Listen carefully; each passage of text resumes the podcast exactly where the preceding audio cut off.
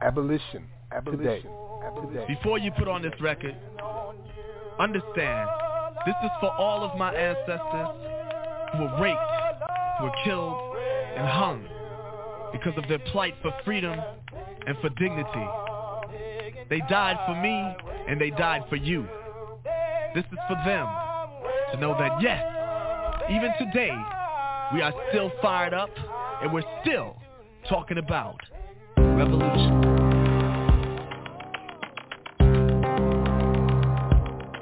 You've been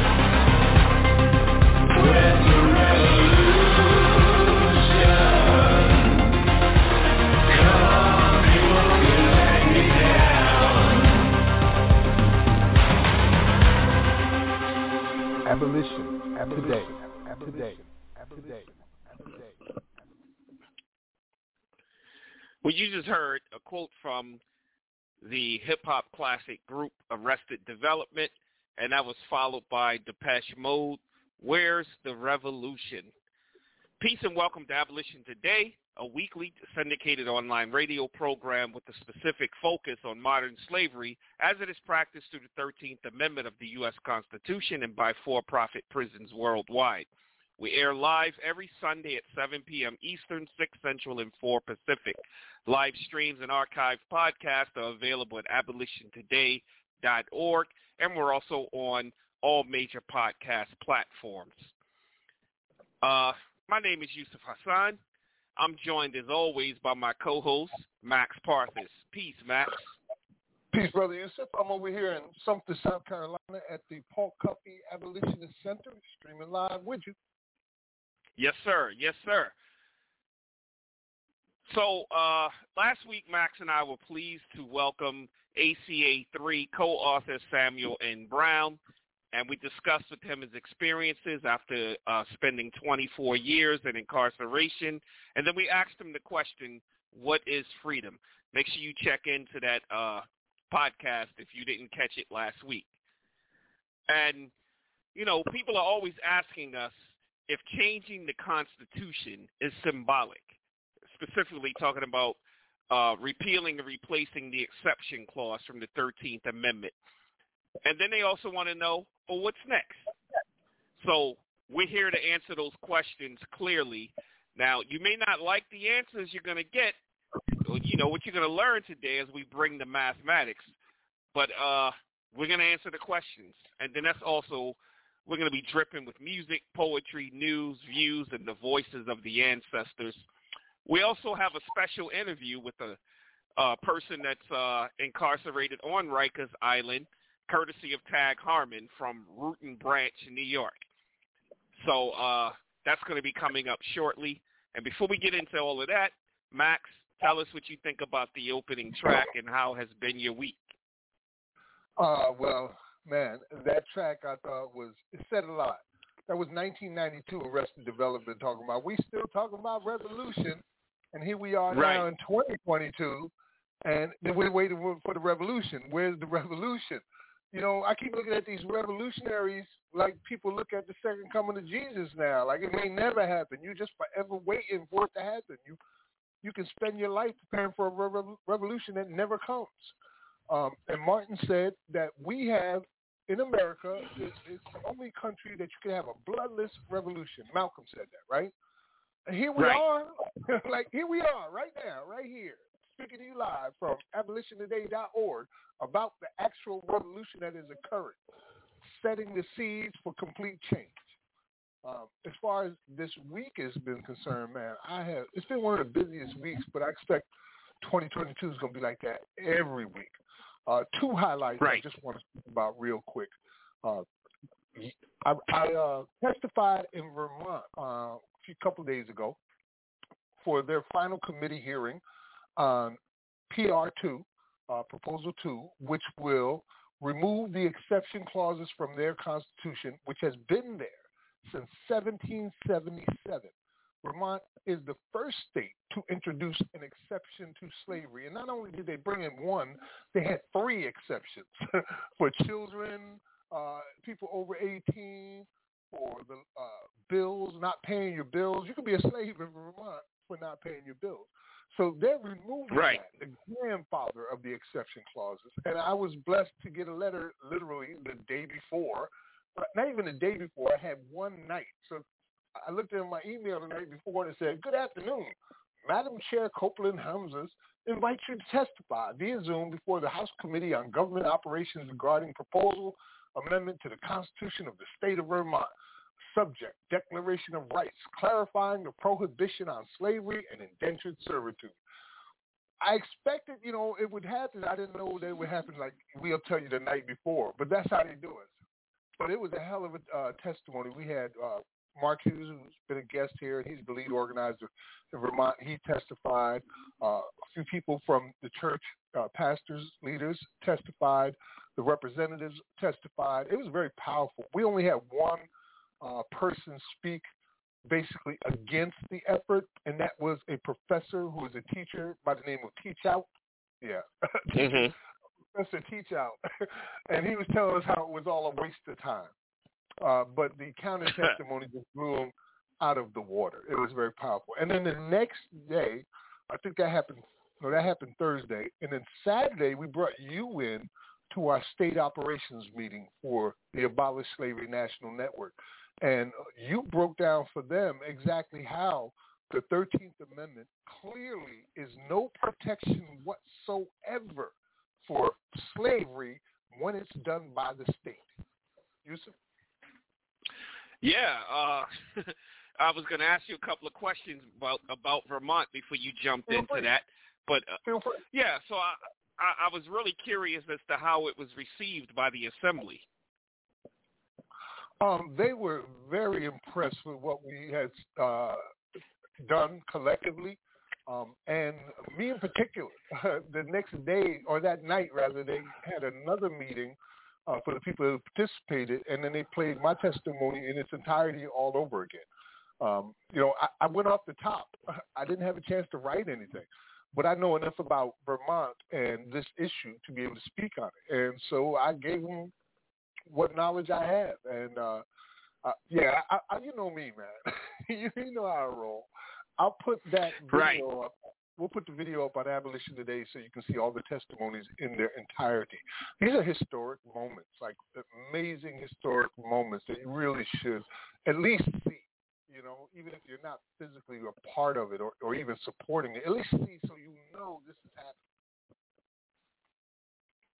Hey Max, your your mic is going in and out. Oh, okay. There we go. That should do it right there. Keep talking. Is that better? Is that better? yes. All yes. right. No, that's that's uh that's great. Uh I wanted to also see uh well one I was gonna say just from personally knowing you, I think you do some of your best work when you do it off the top of your head. that's you know, that's just me on the outside looking in. I don't know what it feels like on your end when you have to do it off the top of your head, but I, I have like a ritual I go comes out. through when I do that. Off the top, I will uh, pray and also ask for the ancestors to guide my voice. and it always comes out great. So uh, thanks for that update. Now, when it comes to uh, uh, the presentation that I did yesterday with the Abolish Slavery National Network state operations, I mean, first and foremost, it was an honor to be invited in, you know, to do that presentation because I'm thinking, you know, maybe there are many more people that were more qualified than me, but you know, state operations didn't believe so. They believed that I was the best person for the position, and you know, I believe I delivered. I got great feedback on it, and as you just mentioned, I mean, it came down to that through my research that I've come to the conclusion that the 13th Amendment and its exception clause was only intended for the individual. It was never intended to go against, and so that's why, you know, as many things that we've uh, chronicled throughout our broadcast of different situations happening, just like recently down in New Mexico, I believe there was some,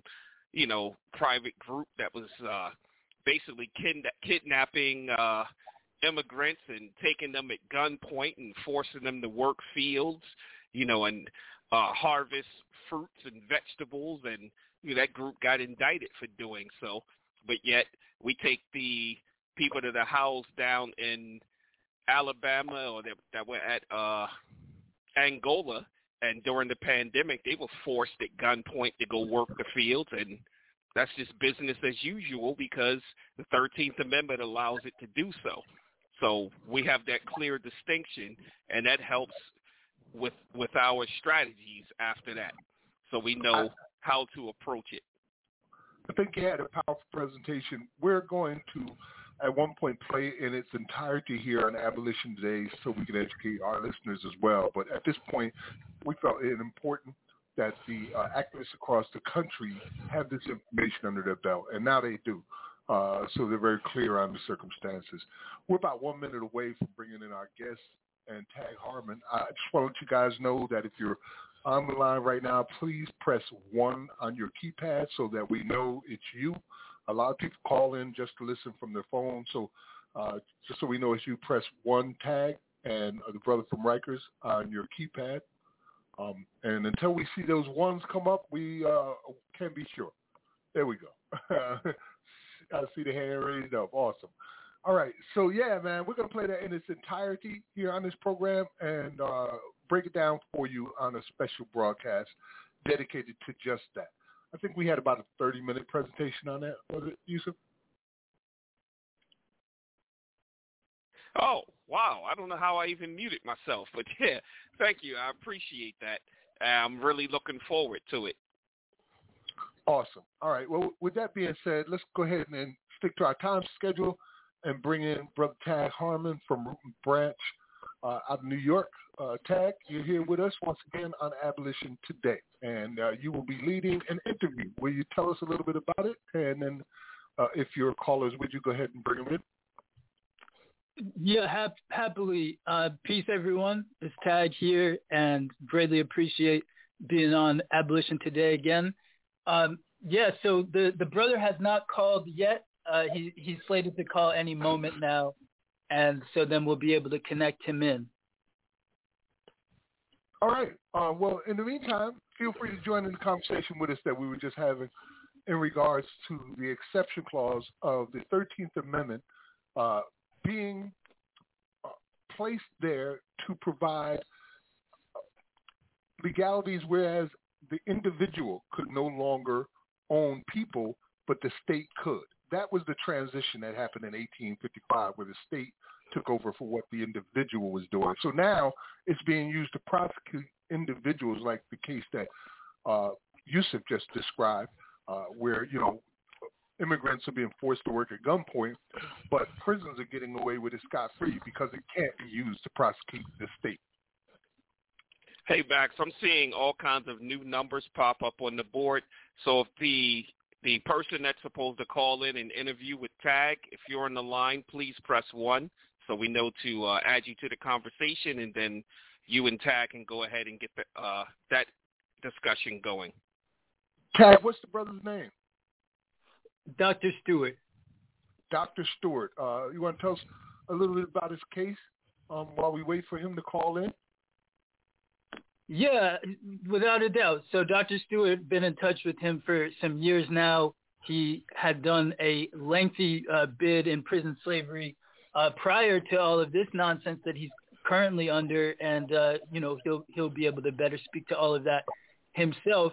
But did did 20 plus years uh, be, before being released, and then less than a year um, after finally coming home and you know doing all of the necessary work that it entails to get back to some kind of non-enslaved uh, existence out here, uh, just snatched up uh, once more behind, some very absurd uh, circumstances.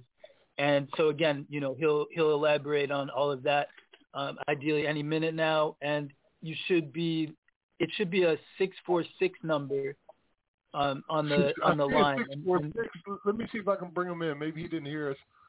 Say, raise your hand. Uh, eight four zero one. You are on air abolition today. Is this uh, the brother from Rikers? You you know what? Matter of fact, uh, pardon. This that's a that's a different number for All for right, now. Yeah, for now um, we're looking for a three four seven number, and Uh, um, I'm in I'm in contact uh, with with his contact, and uh, I haven't seen any update about him having called yet. Uh, so so he's supposed to link us in to the call, and and again that'll be a a, a three four seven number. All right. Right. Yeah, we know how we know how it goes. Oh, We've had plenty of people have to call in, and this is one of the uh, the downsides, you know, Well- or one of the effects of everything that happens. There's two Absolutely. questions that I really want to get in tonight, uh, and uh, I guess maybe we can start with one of them in the beginning. Uh, if we need to talk more about it after the interview, we will. The first question that comes up is: Is this symbolic? Okay, uh, you know I, I'm always going to keep it real. We're talking about changing the constitutions of every state in this country as well as the federal constitution. Now, if you're listening to Abolition Today right now, do me a favor if you uh, see this as symbolic. Uh, tell me exactly where else in the Constitution there's something that's only symbolic. Just, just anywhere. What else is symbolic in the entire U.S. Constitution? Of all those rights that we have, the 27 amendments, the Bill of Rights, which one of those do you think is symbolic? Is it the First Amendment, the Second, the 12th, the 14th? None of it is symbolic. We're talking about the uh, the what is the supreme laws of the land. And when you change the supreme laws of the land, guess what happens? And yesterday in our uh, in our state operations meeting, uh, it was broken down for us very clearly on the legal level, showing the court cases uh, that the the way that this is being presented by the U.S. is that they want to be able to practice slavery and human trafficking without being prosecuted. They're not going to prosecute themselves themselves, and they didn't set into position any type of amendment that would allow people to prosecute them. Their the 13th Amendment is set up to protect from slavery by the individual, not by the state. And case after case has shown us that. So there's nothing symbolic about this at all. There are symbolic gestures that we see happening. For instance, when uh, they apologized for Black Wall Street being burnt, that was symbolic because it didn't change a damn thing. Right. Uh, the, right. It's heard about an attorney general who's about to go in and reverse like 58 different Jim Crow laws. That don't change anything either. That's also very symbolic. It's just saying, you know, we right. recognize that we did it, and we're just going to erase those. So, you know, it never happened. Um, those are symbolic right. gestures. Changing our constitution is not symbolic. Yusuf? You're absolutely right. And I was just going to add uh, the pardoning of Homer Plessy, and they're also looking to pardon Marcus Garvey. But when we look at the Constitution and we say, you know, no one said, was it a symbolic gesture when uh, we uh, go ahead and get the 19th Amendment? You know, was women's suffrage uh, uh, symbolic? Right. You know, right. When the 21st Amendment came and, you know, it they made uh, selling alcohol and transporting alcohol legal, no one was talking about, oh, that's just going to be symbolic. It made real change, whether or not you drink alcohol or whether or not you vote, but it made substantial change. And now we're talking about ending slavery. And I don't right. understand how people could even have in their mindset that it's only a symbolic gesture. That's the part that I'm confused about this. How does, you know, and I wish, you know, I had a chance to sit down with someone like that and just see where their mindset is because it does it defies logic. When you're talking about ending slavery and we've pointed out we had an entire season dedicated to badges and incidents of slavery. And the entire season we covered all of the badges and incidents of slavery that are going on not only just in the jails and prisons but also on the streets and so I don't see how someone can say that's symbolic just getting rid of that I'm, I'm seeing that these. Yes. Oh, I was just looking to say I'm seeing these brothers are on the line. I don't know if they've pressed one yet, but if uh, please if press y'all one could you catch can, me. if you hear us, so that we know it's your number. We got a lot of numbers up here, and, uh, so still waiting for the, that. I just make this last statement in the meantime is that what we're about to do is change the way the law is structured right now, the United States is protected from being prosecuted for slavery. That's how the 13th Amendment is set up, so that the U.S. as a government, as a state, can get away with freaking slavery and genocide. If you remove that protection, then you've got a lot of things you can do after that. So that's what we're doing, removing that protection so that slavery is abolished in any form for any organization, group, business, person, government. It doesn't matter anyone cannot practice slavery in this country. That's where we're going with it. And that's never happened before. They've gotten away with it all this time. And that's what's making them very nervous and turning us basically into a threat to white supremacy. All right. Do you, uh, let me see, I'm looking for this number. What you said the, the first three? The, the he, he said 347. Yes, it's 347. 771 would be the next two digits. I got you. All right, three four seven. Can you hear us? You're on Abolition Today with Max Parthas, Yusuf yes. Khan, and Tag Harmon. All right, welcome, welcome to the program. I will pass the mic to Brother Tag Harmon. Greatly appreciated once again, and uh, great to speak to you again, Dr. Stewart. And I know that the time is running, so I just want to jump right into it. Uh, we we did just briefly discuss, you know, what's going on with you, the fact that you're you're inside for now going on three years inside of Rikers. So if you could just please introduce yourself and if you could the the topic right now we're talking about is is slavery uh, based on the 13th Amendment exception clause, is it symbolic? And so as somebody that's experienced this uh, to a great degree like yourself and who's currently inside of Rikers, which is just under, you know, just torturous conditions there, could you speak to this question of is, is slavery uh, is removing symbolic the- or is it It- what we're saying Oh, is, I is believe- removing the exception to slavery in the Constitution only symbolic. Mhm. No, no doubt. And and if you could, if you could also speak generally about the conditions where you are right now. I know Head's been on hunger Okay, hunger well- strike for days. And here, and here specifically, Rikers Island and KC is worse than slavery because now they use our own people to enslave us, and they pay them to keep us enslaved. I, for one, I promote black law enforcement, but one of the main reasons that we got equal rights wasn't just so blacks have the same opportunities as whites, but so blacks come on the inside and help us on the inside. But now they made this big business because now one inmate is 10 jobs. The cops to arrest you, the correctional officer to hold you, the lawyers to represent you, district attorney to prosecute you, the judge to rule over your case and hold you, the bailiff to keep court order when you break food for being railroaded, the court clerk to keep the records, the stenographer to allegedly record everything said, the transport division to bring you back and forth to court and chains, African nurses and doctors in here that give you ibuprofen, everything from a broken jaw to coronavirus. It's it's slavery all over again. They just getting paid for it now. They Hey, they, this thing here. I'm listening. Uh, no, I, I just wanted to ask a question too. I thought you were done at that moment, but go ahead and continue. I can't hear you. I said I, I had a question, but I didn't realize you weren't done. I thought you were done. So go ahead and continue, and I'll ask. Okay, I'm. I'm done. I'm, I'm ready for a question. Um, you are in the same place that Kalief Browder was in, where he committed suicide after they let him out after being unjustly incarcerated, and then for three years uh, without being charged with anything, uh, trying to force him through a plea deal. Plea deal. That, first of all, is unconstitutional. Uh, the Sixth Amendment guarantees you the right to a fair and speedy trial, which is generally seen as about a year. And you're three times longer than that being in there right now, meaning that they've already stripped you of your rights and denied you your Yes. constitutional rights. Is that correct? I've been in here for 34 months without trial in violation of my Sixth Amendment rights, CPL 3030, Kalief's law, and the U.S. United States case versus versus Henning, which says whether civil unrest, whether the coronavirus, or even a terrorist attack, nothing circumvents the United States Constitution. But still, a lot of us are here two, three, four years with no trial.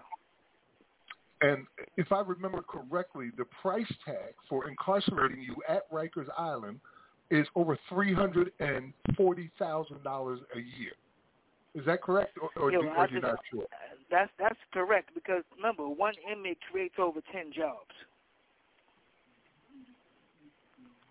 Right. So one this is big business. 10 This is what they're doing.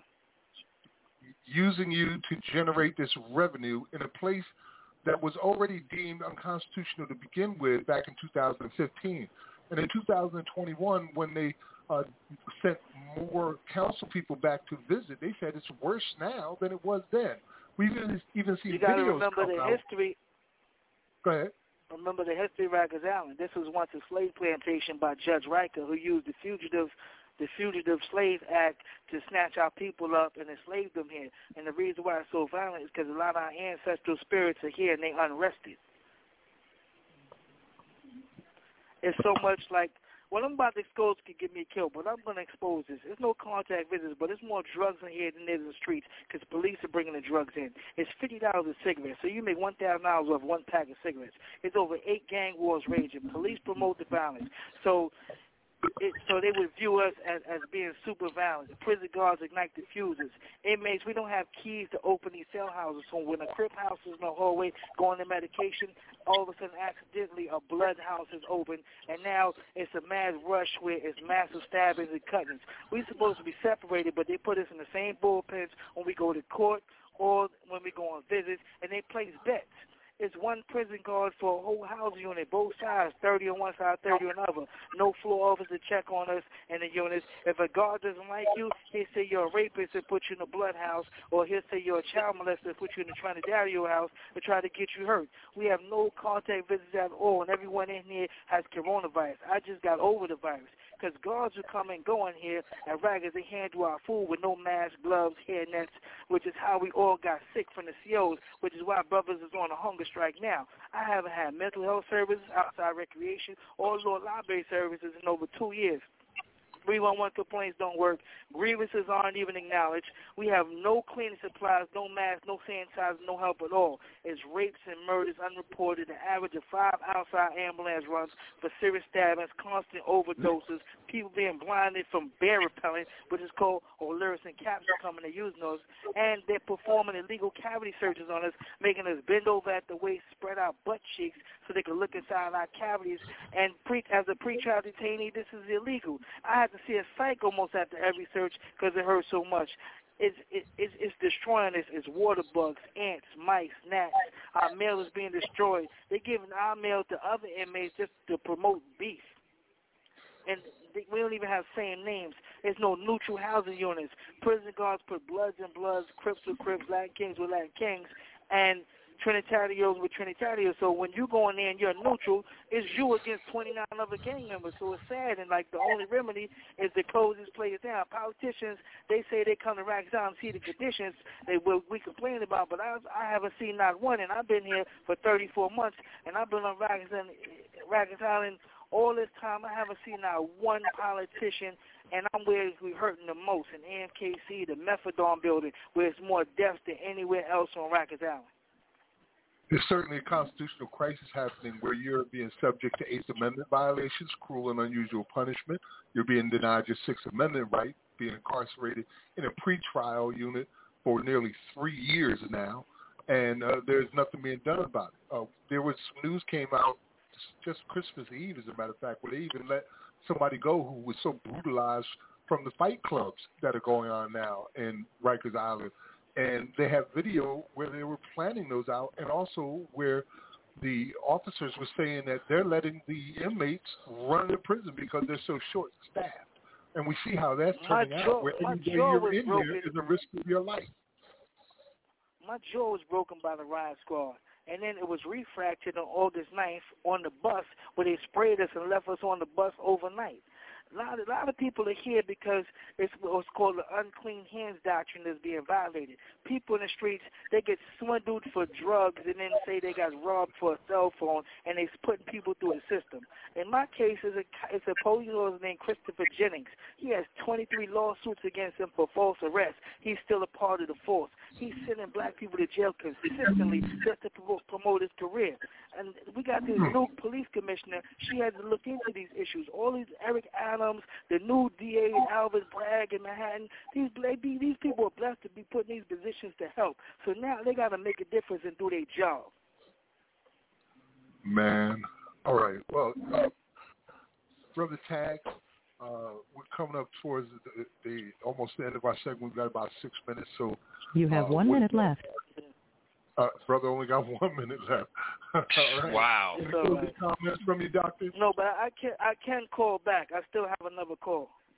Okay. All Res- Well, respect. about- So go ahead. Karen. yeah, maybe maybe within this last minute, could you just give a quick outline of your case and what is Well, needed at I this was- moment? I, I was arrested in 2019 for the alleged robbery of uh, a cell phone and a pack of cigarettes from two well-known drug dealers. The 911 report says that the person who did it had a ski mask, yet they identified me, saying they were a thousand percent sure. Six days later in the precinct, I was in a whole nother state when it happened. I sent pictures of me to the judge, the DA, that I was in another state. My co-defendant made statement said he did this with someone else and and named the other person, and I'm still here. They threatened and and and pillaged and plundered my alibi witnesses' homes who lived in other states. Threatened them. They they sexually assaulted these people. Thank you And for using Securus. so- Goodbye. And and so you, yeah, But- and he he but he yet- said he could call back. I, I'm just wondering about uh, h- about how many more more minutes um y'all We have because I know you have other sections. Yeah. Yeah, we, Now we, I'm, we, I'm we just thinking of how Yeah, I'm I'm just thinking of how people say uh removing the exception clause is symbolic when we just heard the extortion we just heard a live extortion just happen on the air when Securus Right. just hung the phone up from on him and told him basically, unless you give us some more money, then this is it for your phone call. Nah, the phone calls are free. All right. They're And, free uh, now. well, Okay. That's right. I think it was last. Oh, yeah, yeah, that's right, Rikers 'cause Island now- yeah. are free now. You Yeah. only get the yeah, you only get the six minutes, but Securus is still is still running it, so there's money being exchanged somewhere. It's just Government's not paying them. right. Yeah, so it's Yeah, definitely Rik- money Rikers Island, involved. Rikers Island calls are free. The upstate calls cost. Right, got you. Yeah, it's All right. I haven't been on Rikers Island since the '90s. Thank God. Who is that we're we're listening to at this point? This is the person he's probably calling through. Yes. Yeah, because he wouldn't be able to call us directly. The five one, you know, the Rikers Island couldn't call the five one five area code. Uh, yeah, like how is this symbolic, man? We're looking at real slavery happening in real time, where they're hunting people, criminalizing them, railroading them, and putting them into Rikers Island, a hellhole on earth that everybody's familiar with, where every moment is a risk to your life, and extorting them for three hundred and forty or three hundred fifty thousand dollars a year per person. And the shame of it all is most of the guards in Rikers Island, from what I understand, is black guards. So you know, that's why I say it, it don't help us to have black slave catchers. That doesn't help us. The system is a system of slavery. Just because we have black slave catchers don't make it no less of a system of slavery. And it's still a white supremacist system because that's just a small, minute per, uh, percentage of the number of prison guards and police. And In fact, and the Max, That's, that's him calling now. okay, I was going to say when, when when I hear him talking about you know you know the uh fight clubs and all of these things it just immediately makes me think of the buck breaking Well, let's give him Right. these last few minutes to give us some information on how people can help him, and then what information we can we'll put on our website so that uh, others can help, even just to bring light to this story, which is one of many uh, people being denied their rights. Uh, is Dr. Stewart back in yet?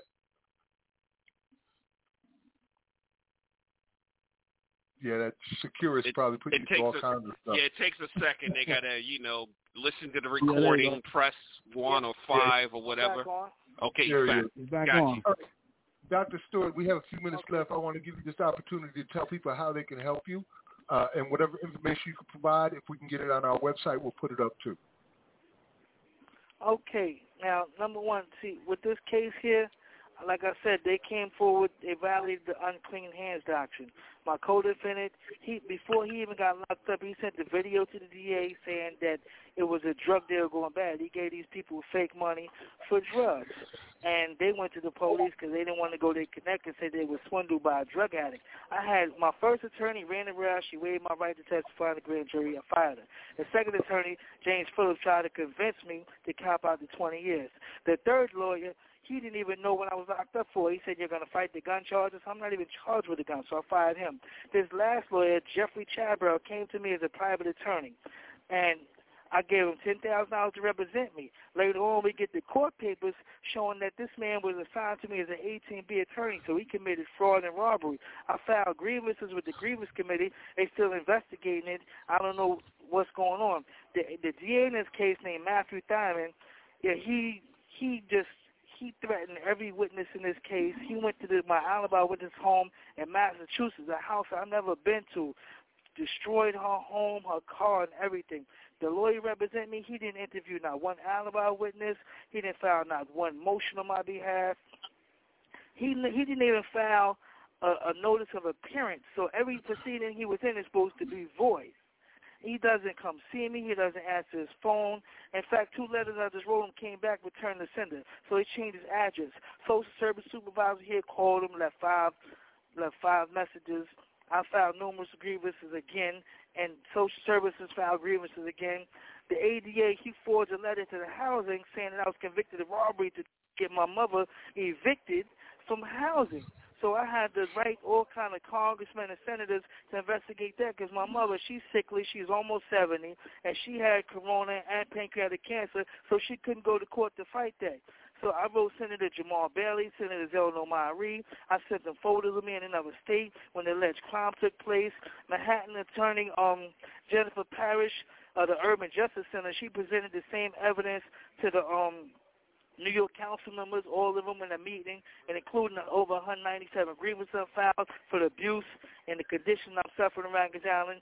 She also had a meeting with the Board of Corrections with my grievances. Still nothing happened. I wrote Al Sharpton of the National Action Network. He told me send him forty thousand dollars and they get me a lawyer to help me. My last court date, my attorney, he said he was sick. The, the, the date before that, he said he was on trial. My next court date now is January 26th. 2022, 100 Center Street, Part 81, 9 a.m. I'm asking people to show up, show some kind of support. One of my union members was in court, and the bailiff kicked him out of the court for taking notes. And when I asked the bailiff why he did that, he said, I don't want no faggots in my courtroom. I was so hurt that he disrespected this man in this way because this dude is like he's part of my union and he's like a little brother to me. And besides that, when I became a minister, I learned not to judge people. What two consensual adults do in their own personal life, that's their business. You don't judge nobody for that. And the judge, he just shrugged it off, and they do nothing about it. I mean, Uh, this th- judge here is allowing them to do everything they want to me, and I need eyes in the courtroom. I need the news and the media in the courtroom. I need people to write to Alvin Bragg, the new DA in Manhattan, tell him to investigate this. I needed to write Eric Adams, tell him to investigate this.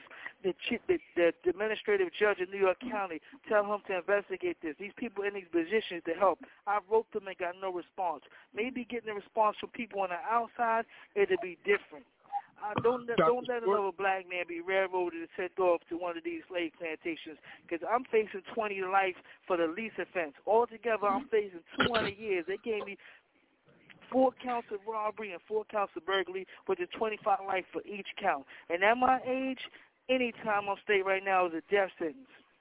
I need help in every which way possible because Well, if, this if is could, it's, it's too much. I can't I can't do it. I just did too much time, and they're trying to railroad me, and they even trying to kick people out of the courtroom so nobody can witness what they're doing to me. Dr. Stewart, they're not trying to railroad you. They are railroading you, and They are, participating in a crime against humanity. Yeah. And if I, if I can, I want You to have bring one that minute kind of left. program in a future date so that we can talk more about this. Uh, in the meantime, we're going to get as much of that information up on our website so that people can do what they can to be Yes, there my on name January 20th. I'm in AKC. My number is three four nine one nine zero one nine three one. Please, brothers, it's, and I, I'm not the only one in going through this. There's people in this unit that's been here for four or five years for Right. petty larceny and All constitutional violations. Um, Yeah, and, right. and and nobody's doing nothing because if nobody comes to court, they do what they want to you. A lot of these people, brothers, they're illiterate. They can't, they don't know how to litigate. And then when you do right people, it goes on deaf ears. I wrote the governor, got no response. I mean, right. it's ridiculous. Like, why are these people in office if they're not going to help? Dr. Stewart, I'm sorry to say this, but we have to get into our next segment. We are definitely on a time Okay, schedule I thank tonight. you so much. God bless you all. Thank I you for using get out there and Securus. see you all. Goodbye. Peace, my brother. Well, you know, that sounds like something you would have heard Solomon Northup say while he was up in the South, uh, being hustled into slavery. Uh, the same type Right. of things he would probably have been talking about happening to him. How they're trying to rob him forty thousand here, ten thousand there, fifty thousand here, five dollars there. All right, you know, it just reminds us of uh, uh, just how lonely we are in this fight. Um, so let's go ahead and get into this track, and when we come back on the other side, we're going to continue in uh, with our program of Abolition Today at abolitiontoday.org. We'll be right back. Abolition. Abolition. Today. I do my dirt all by my lonely. Find the phony. Pass the mass, one deep, yeah, the only. Do or die. With luck for the Ruger. Rolling, patrolling in a stolen black cougar. Do my dirt all by my lonely. I must make two honest confessions to you, Do or die. my Christian and Jewish brothers. First, I must, must confess that over the past few years I have been gravely disappointed with the white moderate. I have almost reached the regrettable conclusion that the Negro's great stumbling block in his stride toward freedom is not the white citizens counselor or the Ku Klux Klanner, but the white moderate who is more devoted to order than to justice, who prefers the negative peace, which is the absence of tension, to a positive peace, which is the presence of justice, who constantly says, I agree with you in the goal you seek, but I cannot agree with your methods of direct action, who paternalistically believes he can set the timetable for another man's freedom, who lives by a mythical concept of time, and who constantly advises the Negro to wait for a more convenient season.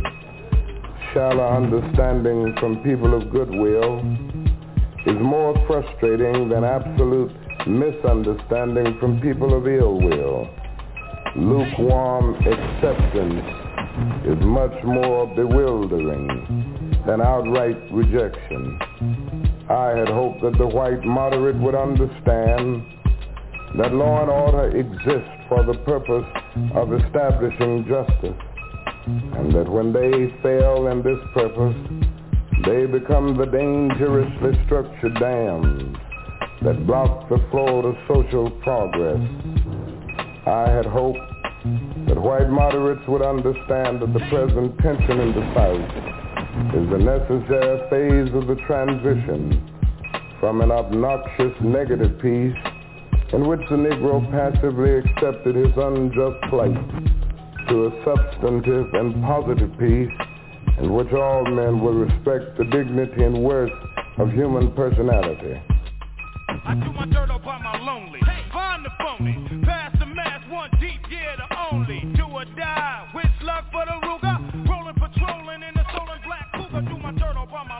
my lonely. Abolition. Abolition. Abolition. Abolition. You just heard uh, Martin Luther King Jr., Reverend Dr. Martin Luther King Jr., The White Moderate is the Problem, and that was accompanied by Naughty by Nature's uh, instrumental track, Do My Dirt All By My Lonely. And I'm feeling you on that one, Max. Yeah, that was from his letter from Birmingham jail. You know, we keep being reminded that we don't really have a lot of allies in this fight, and we're being tortured and murdered and uh, brutalized and railroaded, and nobody seems to give a damn. They put us in buckets. You know what I mean? I was talking to you earlier about how they throw us in these damn buckets with everything else. Like, I want to look out for the rights of my non-white friends. What the hell does that even mean? You know how many different types Mhm. of people have different issues that need specific attention, and you just throw us all in a bucket like that. Like uh, BIPOC is another one, or even POC. We went from being colored people to people of color. you know, Right. we don't want to be in a bucket. For us, this is the number one issue. That brother who just called in is talking about his life. His Right. life is in danger moment by moment, and y'all playing around throwing him in some other shit. No, Exactly. I mean, we, I'm, I'm not part of the 99%. I'm part of the 13%. Get it right. Get it right. You know, uh, that letter from the Birmingham uh, Birmingham County Jail, you know, it should really be taught. You know, instead of some of the things that they have taught in uh, English classes or literature classes, they need to teach that. That's that's one of the things that should be on the list. You know, Right. because when it comes to cognitive dissonance or uh I can't recall the other phrase, but Double think. you know, you have yeah, when you have someone sitting there and they're like like he says, you know, when they're just thinking about okay, uh there's peace, so everything is going well. And that's enough for many people. But they're not looking at the injustice. You know, like just hearing uh the brother who just called in and he's been going through that for three years. And you heard what he said. He said, "I'm just going to put it all out there. It could cost me my life, but I'm just going to put it all out there." You know, that's not peace. He's looking. He's not looking for peace. He's looking for justice. And freedom. You know, and freedom. Exactly. hmm Yeah. that- So it's a horror story, man, and he laid it out. uh Martin Luther King Jr. laid it out right there in that speech. What the problem is, you keep uh lowering the uh, priorities of issues that are about life and death with us, and throwing them in these damn buckets with other stuff. Justice reform, prison reform, right. The racial aspects of this thing happening right now. When we talked about Rikers Island, that is like 90-something percent black inmates. It's primarily, primarily all black uh, prison guards. It, it's like a damn uh, a science project you got going on down there. Can we make slaves enslave themselves? Yeah. Right. The It's the new version of this. Right, the new version of the Stanford prison in, uh, experiment. A the new version of version. Let's see what they'll do to themselves. It's like Lord of the Flies. how is any how is ch- wanting to change that and putting in the legal processes change that in any way, shape, or form symbolic? You know, we took down the flag here in South Carolina after decades and decades of efforts. I was there personally making it happen. Uh, and that was largely symbolic, but it was a good sym- symbolic. We took down the oppressor's flag in his freaking capital. That was a very good symbolic gesture, even though it was still symbolic. It let them know where were we were going. And look where we're at today uh, in that fight as we continued on. Um, there's nothing symbolic about changing a, a nation's constitution. That is what the country Right. uh, looks to for their laws. Supreme Court is based and on Max, one simple thing. Yeah. Sure. I'm glad you brought up the flag because it, it, it reminded me of something that I wanted to speak about briefly. Uh, the case that just got overturned in Tennessee where the jury was sitting in the jury room with all of the uh, the racist memorabilia in there. And the Supreme Court said that that denied that man a fair trial. So it's not just, you can call it symbolic, but symbols mean things. Right. You know, symbol like what does symbolic really mean? Like what are you saying when you say it's symbolic? You know, there are things that are symbolic that really mean something or they it, it changes things. It causes movements to to happen. You know, Mhm. and if when we get a chance to get to uh, a track that I put together, I want to speak on something that people may say it was symbolic, but it completely changed an industry behind what happened. It, it- yes. Yeah, I understand where you're coming from. We'll be playing that in a couple of minutes, as a matter of fact. Uh, we're squeezing in a few things today uh, to cover these two questions and also make time for the interview that uh, we had with Tag. Tag, you still there, right? He may have well, you- Still here, himself. still here, fam. I, I I was muted on the phone, but I'm still here. And real quick, let me just shout out the GoFundMe for Dr. Stewart. I emailed it to you, brother Max. So just wanted to flag that real quick. But yeah, I'm still right, here. Shout it out. Shout it out. Oh yeah, no doubt. So here's here's the short version. Um, the the Bitly for the GoFundMe is bit.ly slash Shasha Justice. Shasha is spelled S H A S H A. So uh, ideally, uh, m- most of us are familiar with bit.ly, these shortened links.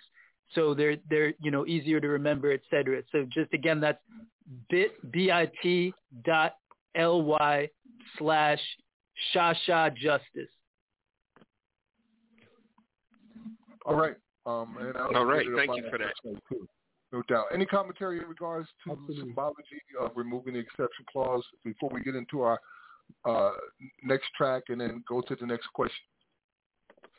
Well, yeah, I'm I'm in full alignment. Symbol symbolism is extremely important, and so it it kind of reminds me of when people are like, "Oh, well, that's just semantics," you know, as though as though semantics is not you know an entire science that actually is meaningful in the world. So yeah, to say that something's symbolic as a means of dismissing it uh, makes no sense to me. And furthermore, it's not that. I mean, the the aim the what what they are looking to say by saying that it's only symbolic. Um, furthermore, just simply isn't so. I mean, as you said, if we said that about all the laws, then you know and, and what we're talking about is the very laws that put people up under prison slavery in the first place. So, so if laws, codes, you know, constitutional amendments, etc are just symbols, then why are we, you know, or why are they, why are these slavers enslaving people over symbols anyway? I guess symbols are important. Well, with us, what we're talking about isn't symbolic at all. It literally, there's no symbolism. I mean, it could stand for symbolism. You could say the day they finally ended slavery, and that'd be a hell of a symbol. You know what I mean? You could make flags out mm-hmm. of it. But what's Right. important is that it literally is changing the laws and allowing us to prosecute the state for crimes against humanity that includes slavery and genocide and uh, involuntary servitude will have to come to a grinding halt. Not prison labor. That's not what we're talking about because people sometimes want to work in prison, need to work. There's economies in prisons. What we're talking about is forced labor and slavery where you're railroading people, hunting them, capturing them in the street, brutalizing them, sometimes killing them before ever, ever get there, and then throwing them into hellholes that are complete violations of everything humane in the world, including constitutional violations of the Eighth and Sixth Amendment that are happening to pre-trial detainees. You haven't even been convicted yet, so you don't even fall under the 13th Amendment where it says, except for prisoners duly convicted. You ain't even got to that part, and they're already treating you as a slave and denying you all your rights. Yusuf? Exactly. You're absolutely right, right there, Max. I, you know, I just concur. Just for the sake of time, I'll concur. All right. Well, uh, since uh, we are trying to push some a lot of stuff through tonight, let's go ahead and get into a mix that you made. Uh, it's a dedication, among other things, right, uh, to Sidney Poitier, Right. who we, we just lost, as well as Cicely Tyson. Um, and Yusuf put together a Yusuf X uh, presentation. So we'll go ahead and play that. And when we come back on the other side, we're going to get into the next question, is which is what comes after removing What the comes after? clauses? You're listening to Abolition Today with Max Parsons and Yusuf Hassan. We'll be right back after this. Abolition. Abolition.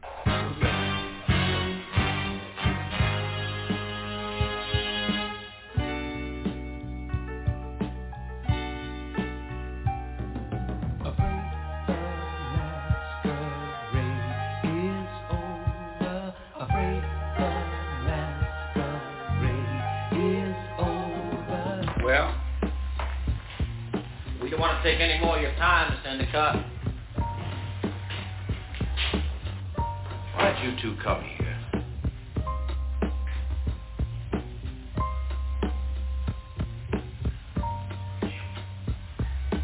To ask you about Mr. Colbert. Let me understand this. You two came here question me? Well, your your attitudes, Mr. Endicott, your points of view are a matter of record. Some people, well, let us say the people who work for Mr. Colbert might reasonably regard you as the person least likely to mourn his passing. We were just trying to clarify some of the evidence. Was Mr. Colbert ever in this greenhouse, say last night, about midnight?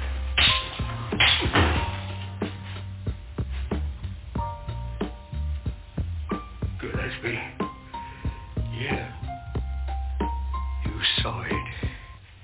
I saw it. What are you going to do about it?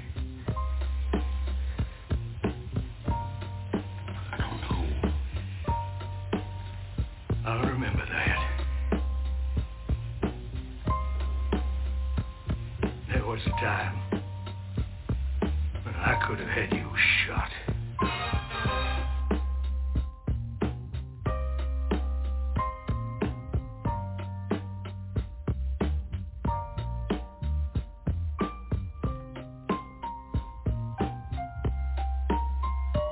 Oh, Master Brian called us all together. We knew something big was happening because he had on his best suit and his top hat. Now, everybody that can stand the crawl got to hit. That's all us, Mr. All right, then. I got something to read to y'all. These papers come through while the war was still going, but wasn't any point in reading them Whereas on the 22nd day of September in the year of our Lord 1862, a proclamation was issued by the President of the United States containing, among other things, the following, to wit, that on the first day of January in the year of our Lord 1863, all persons held as slaves within any state or designated part of a state, the people whereof shall then be in rebellion against the United States, shall be then, thenceforward, and forever free.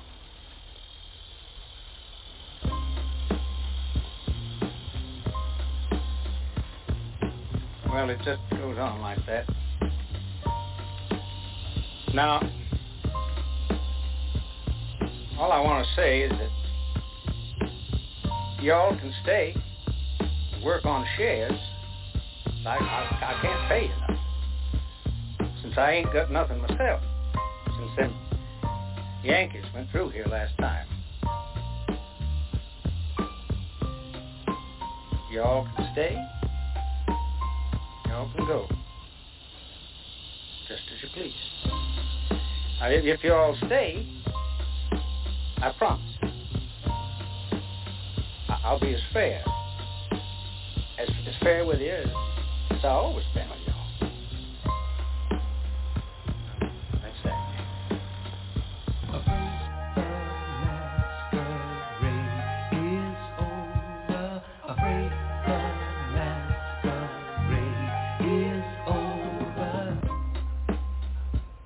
There's only just a few of us left, you know. I done seen enough years to last two lifetimes. I don't mind seeing a few more though. He'll know when to call me. When they call me, I'll be ready. Abolition. Today. Today. Today.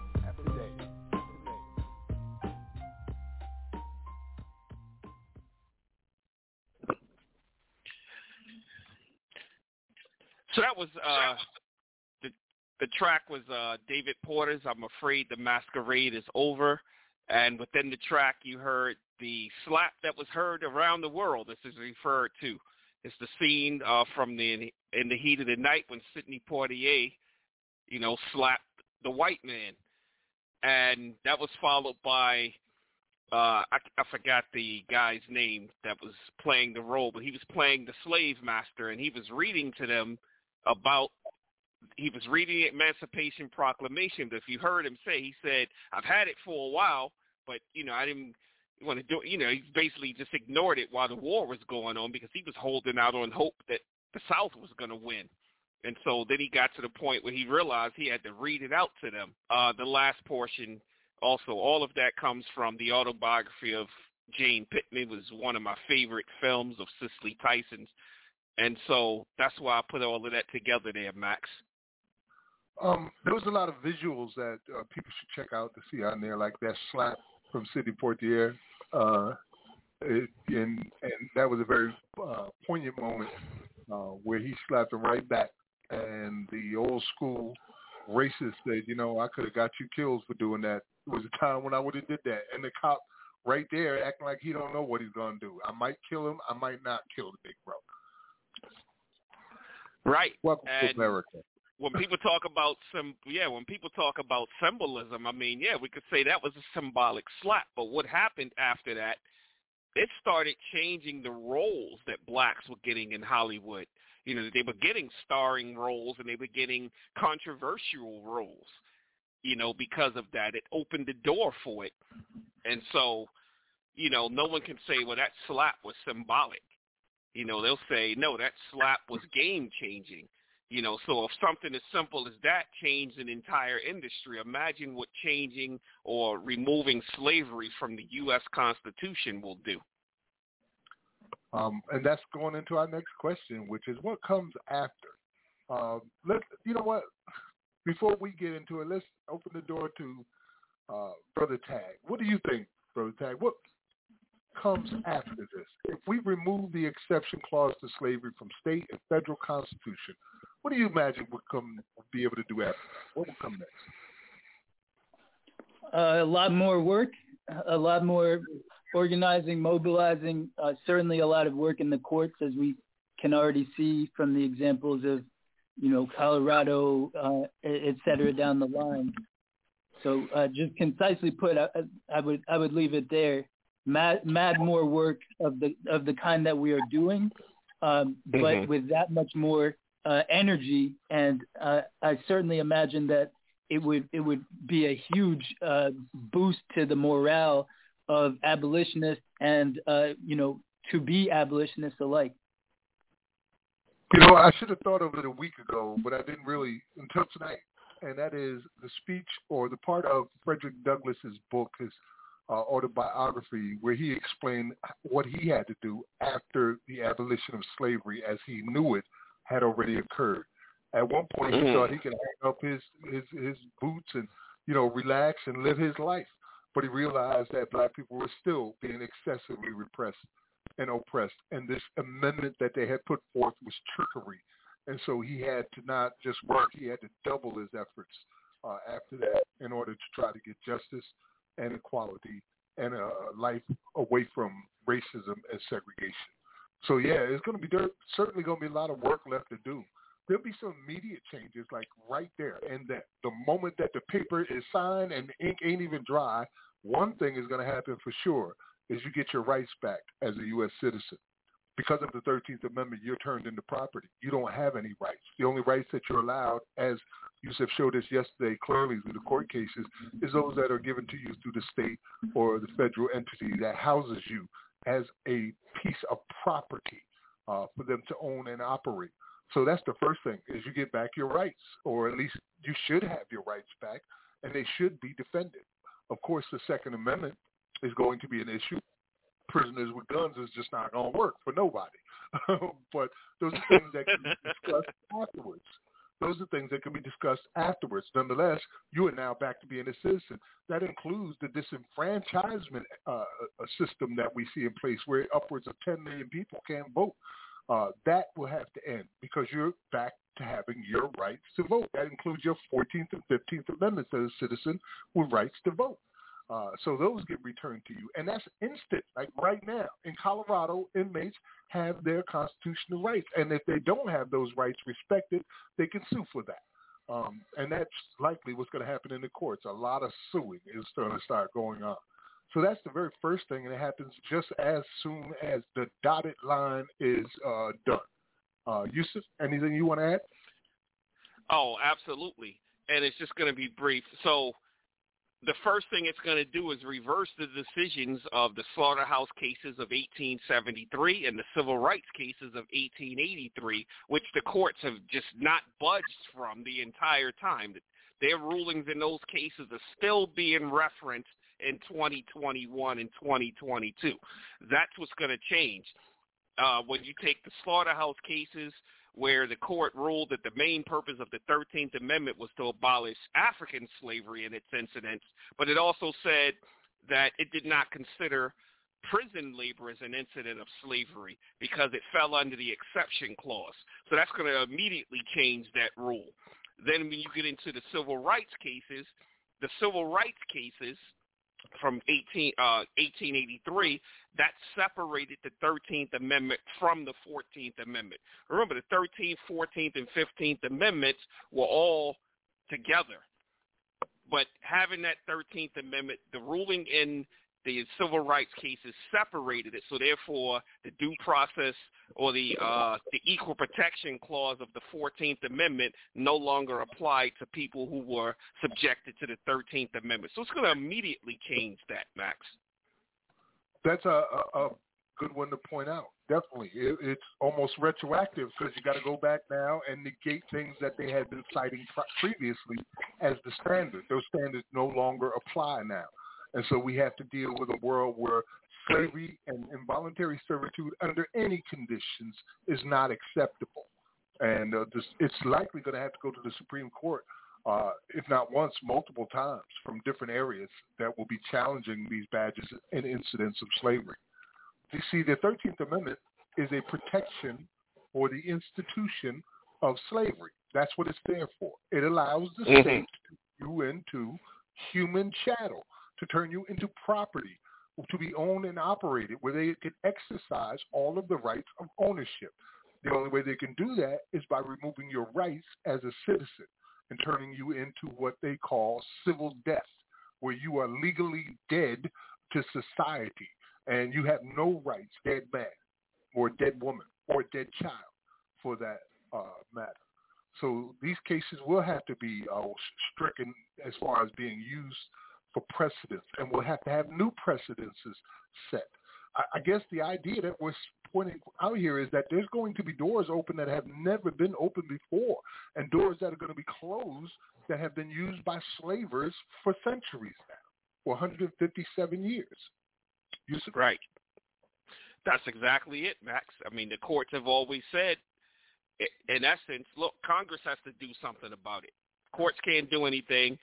Section 2 of the 13th Amendment gave Congress the power to, to regulate uh, the 13th Amendment. So until they do something about it, this is what it is. And then, you know, even one one uh, judge went as far as to say uh, something along the lines where he was like, uh, well, the way it's written, if they intended for it to be other than what it was, like they knew the conditions that were going on in prison. So if they intended for the 13th Amendment to abolish slavery inside the prisons, they would have written it as such. And that's what the court wound up ruling. And so now, when they go back and they remove the exception clause, repeal and replace on the federal level, it's going to open the doors, just like you just said, lawsuits, uh, you know, going against all of the human rights violations and also the money games, everything that goes on inside these prisons are going to definitely change because there's no long that no longer that block because now instead of them just having the rights that are afforded within the inmate handbook, they actually are going to get their basic civil rights back that are afforded to them in the Bill of Rights, Max. Right, and those that they cannot receive, like the Second Amendment, because of the danger to themselves and others around them, have to be negotiated. We have to talk about that. How, how we're going to work that out, and you know they'll hustle you to the point where if you serve your time and you get out, you're still not allowed your Second Amendment rights. So we have to keep an eye on things like that. They will try to rob you of your rights for as long as they can. That's what how they sure. got away with what they're doing right now. It's why so many people can't vote uh, in an election. You got to pay taxes you can't freaking vote. And to the best of my knowledge, that's taxation without representation, and that is illegal. Exactly. Right. I mean, this is exactly. a monumental effort that we're making right now. I mean, what are your options? You want to keep doing the same things we've been doing? You want to keep following the same strategies we've been following? Uh, you want to keep mm. listening to the same fake leaders who keep leading you in circles like we've been doing? Or do you want to try something that's never been done before, something our ancestors fought and died to achieve? I mean, pick one. And you also have to change your mind about what you're dealing with around here. We can't keep talking about this thing as if it's some mistake somebody made and we can fix it. That's not how you deal with a crime against humanity. You can't fix a crime against humanity. You can't go back and undo the deaths.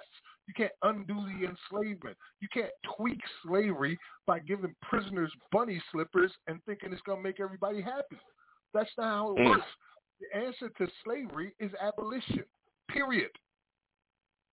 There's no compromise with that.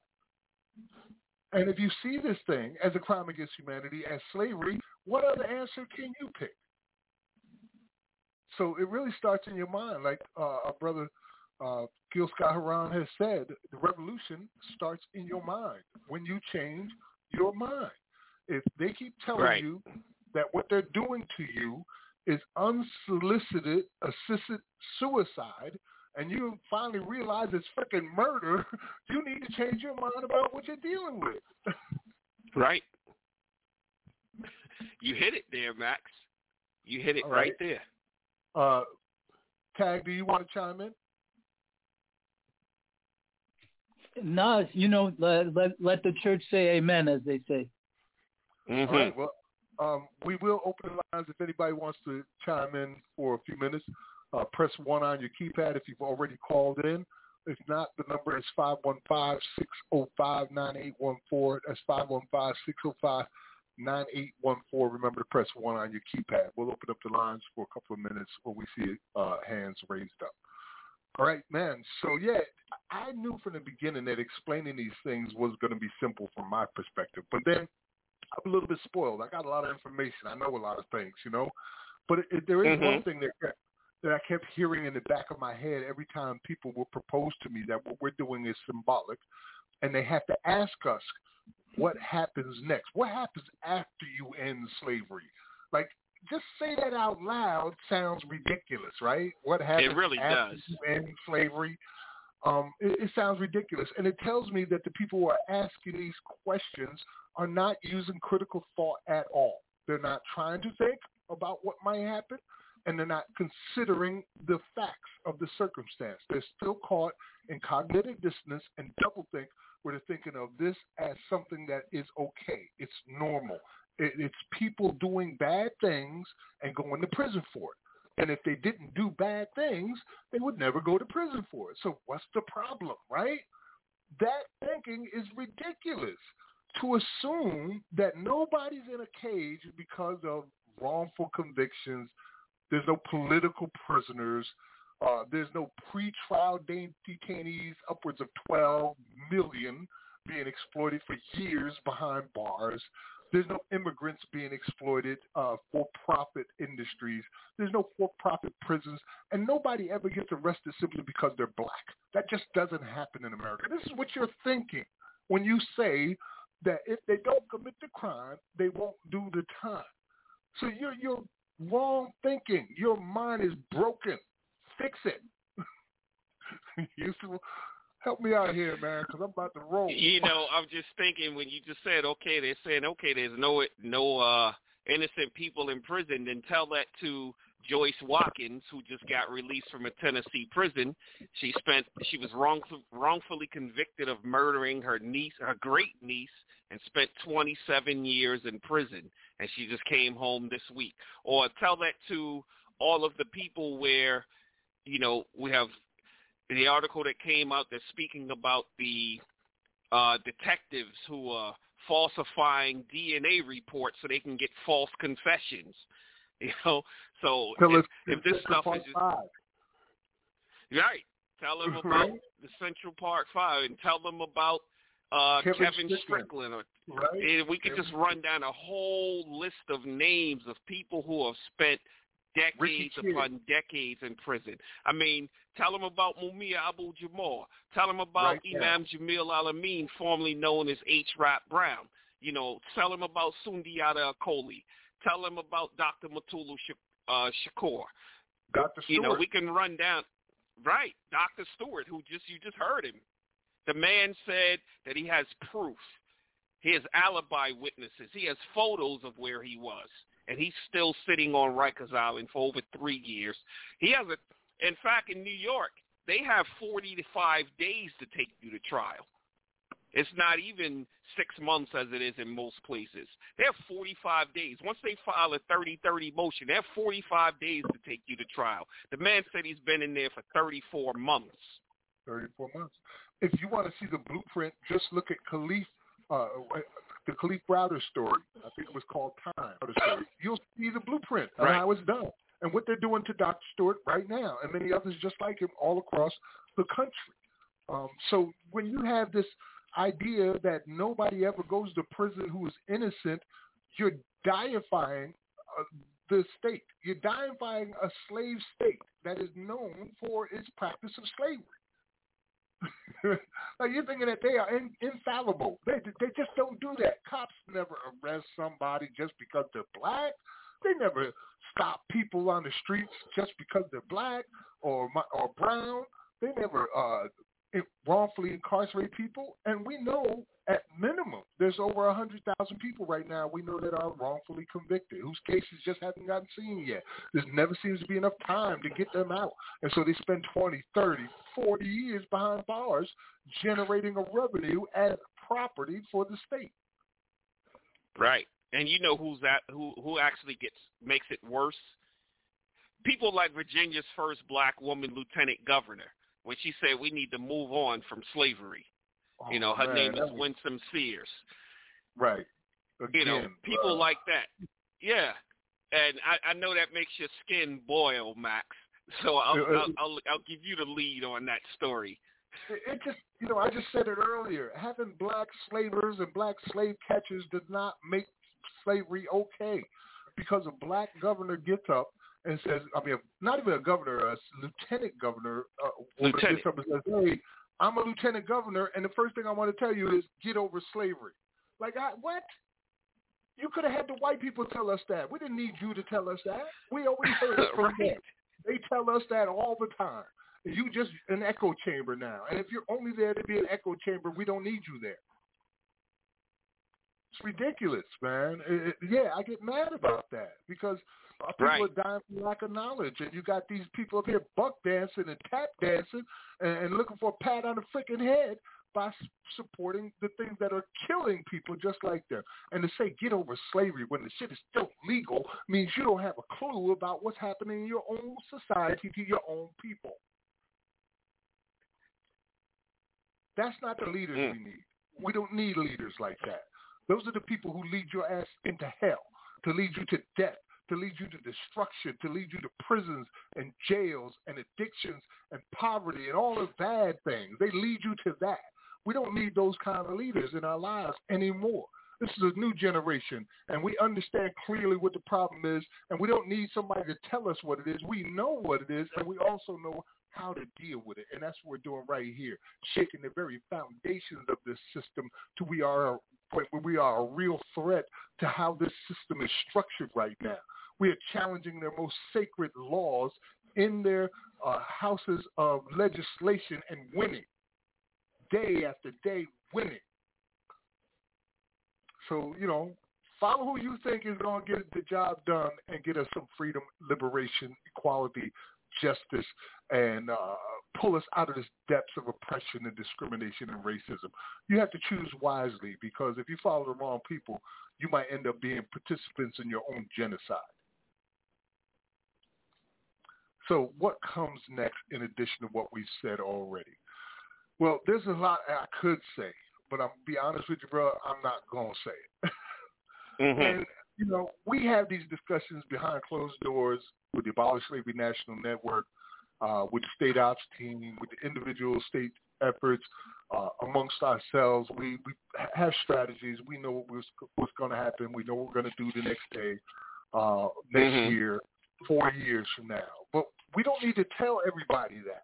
You don't need to Right. always show your hand, especially when you're dealing with devils. That's not a good idea. Let's just deal with the first thing first, end slavery. We've never done, done, never done that before. We all agree that it's wrong, that it shouldn't exist under any circumstances within a state or a federal constitution. Let's end that first, and then we'll talk about what comes after you end slavery. like my mouth feels like it- it's got cotton in it saying that. what happens after we end slavery? you know, Right. But it is what it is. So with that being said, how about if we just go ahead and play another track, and when we come back on the other side, we'll do a few stories, and then uh, thank our sponsors and get into our final segments. Let's do it.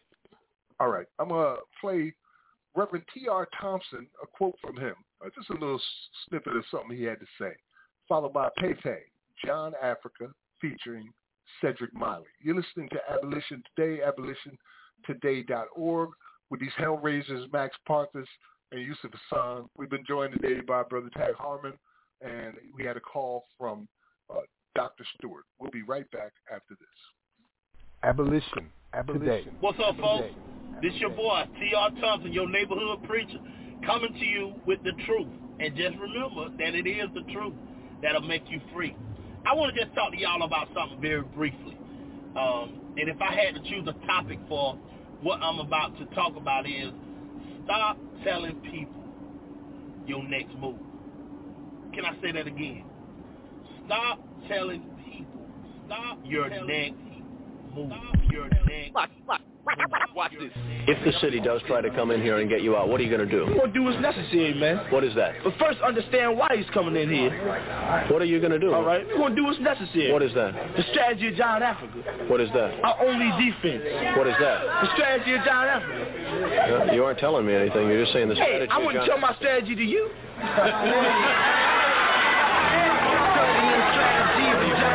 Where I'm from, you a jack boy or a trafficker. Probably end up locked up in Attica. Cause they consider people like me radical. They say I'm an animal, the Hannibal. Lecter, cause I get them people lecture. Yes, sir, I'm a threat, sir. Give me liberty, give me death, sir. Just me and my Mossberg. You can see the pain in my eyes and they bloodshot red cause I'm hot. You feed us, mislead us. Supposed to protect and serve, but you just mistreat us. If you kill my brother, paid vacation. But if I kill your partner, lethal vaccination. If I kill your dog, I get the same shit. Shit. Now ain't that about a bitch? Literally about a bitch. Tryna lock me in a box, but I'ma get up out of it. Letting every bullet out the clip until I'm out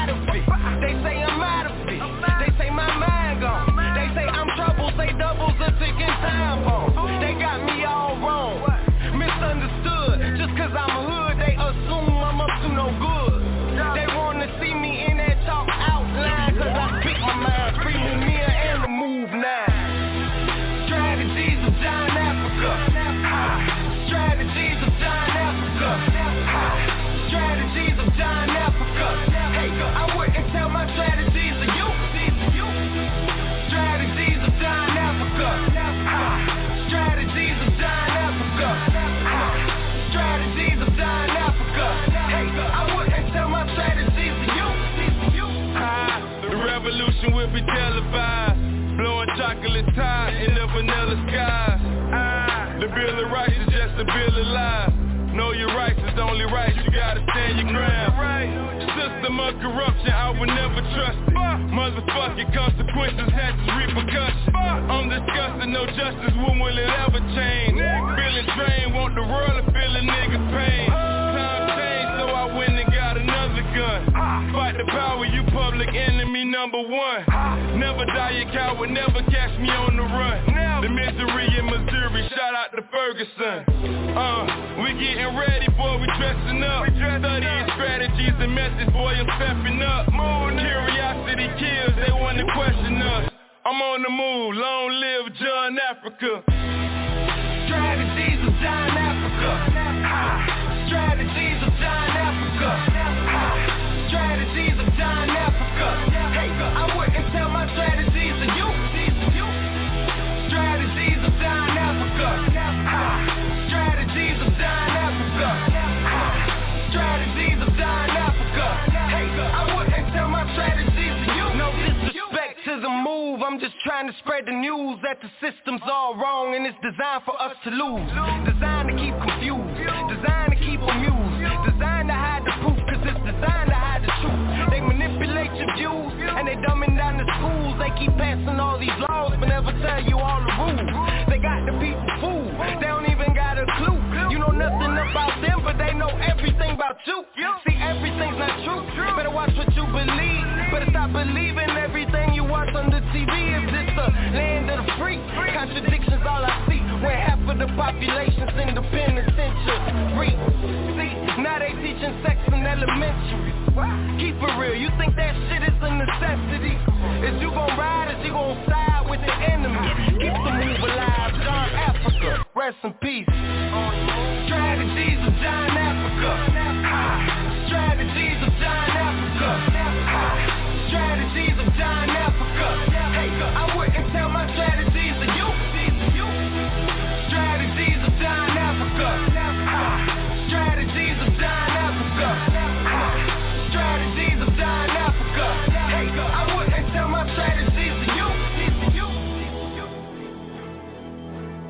Abolition. Today. Today.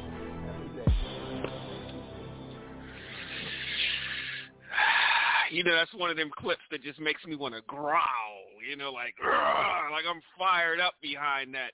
That was the quote from Reverend T.R. Thompson, and that was followed up by one of my favorite tracks, and that's Payday, John Africa featuring Cedric Miley. You know, just Max, you know how I am about that track, man. Brother Pepe. That track right there. Yep.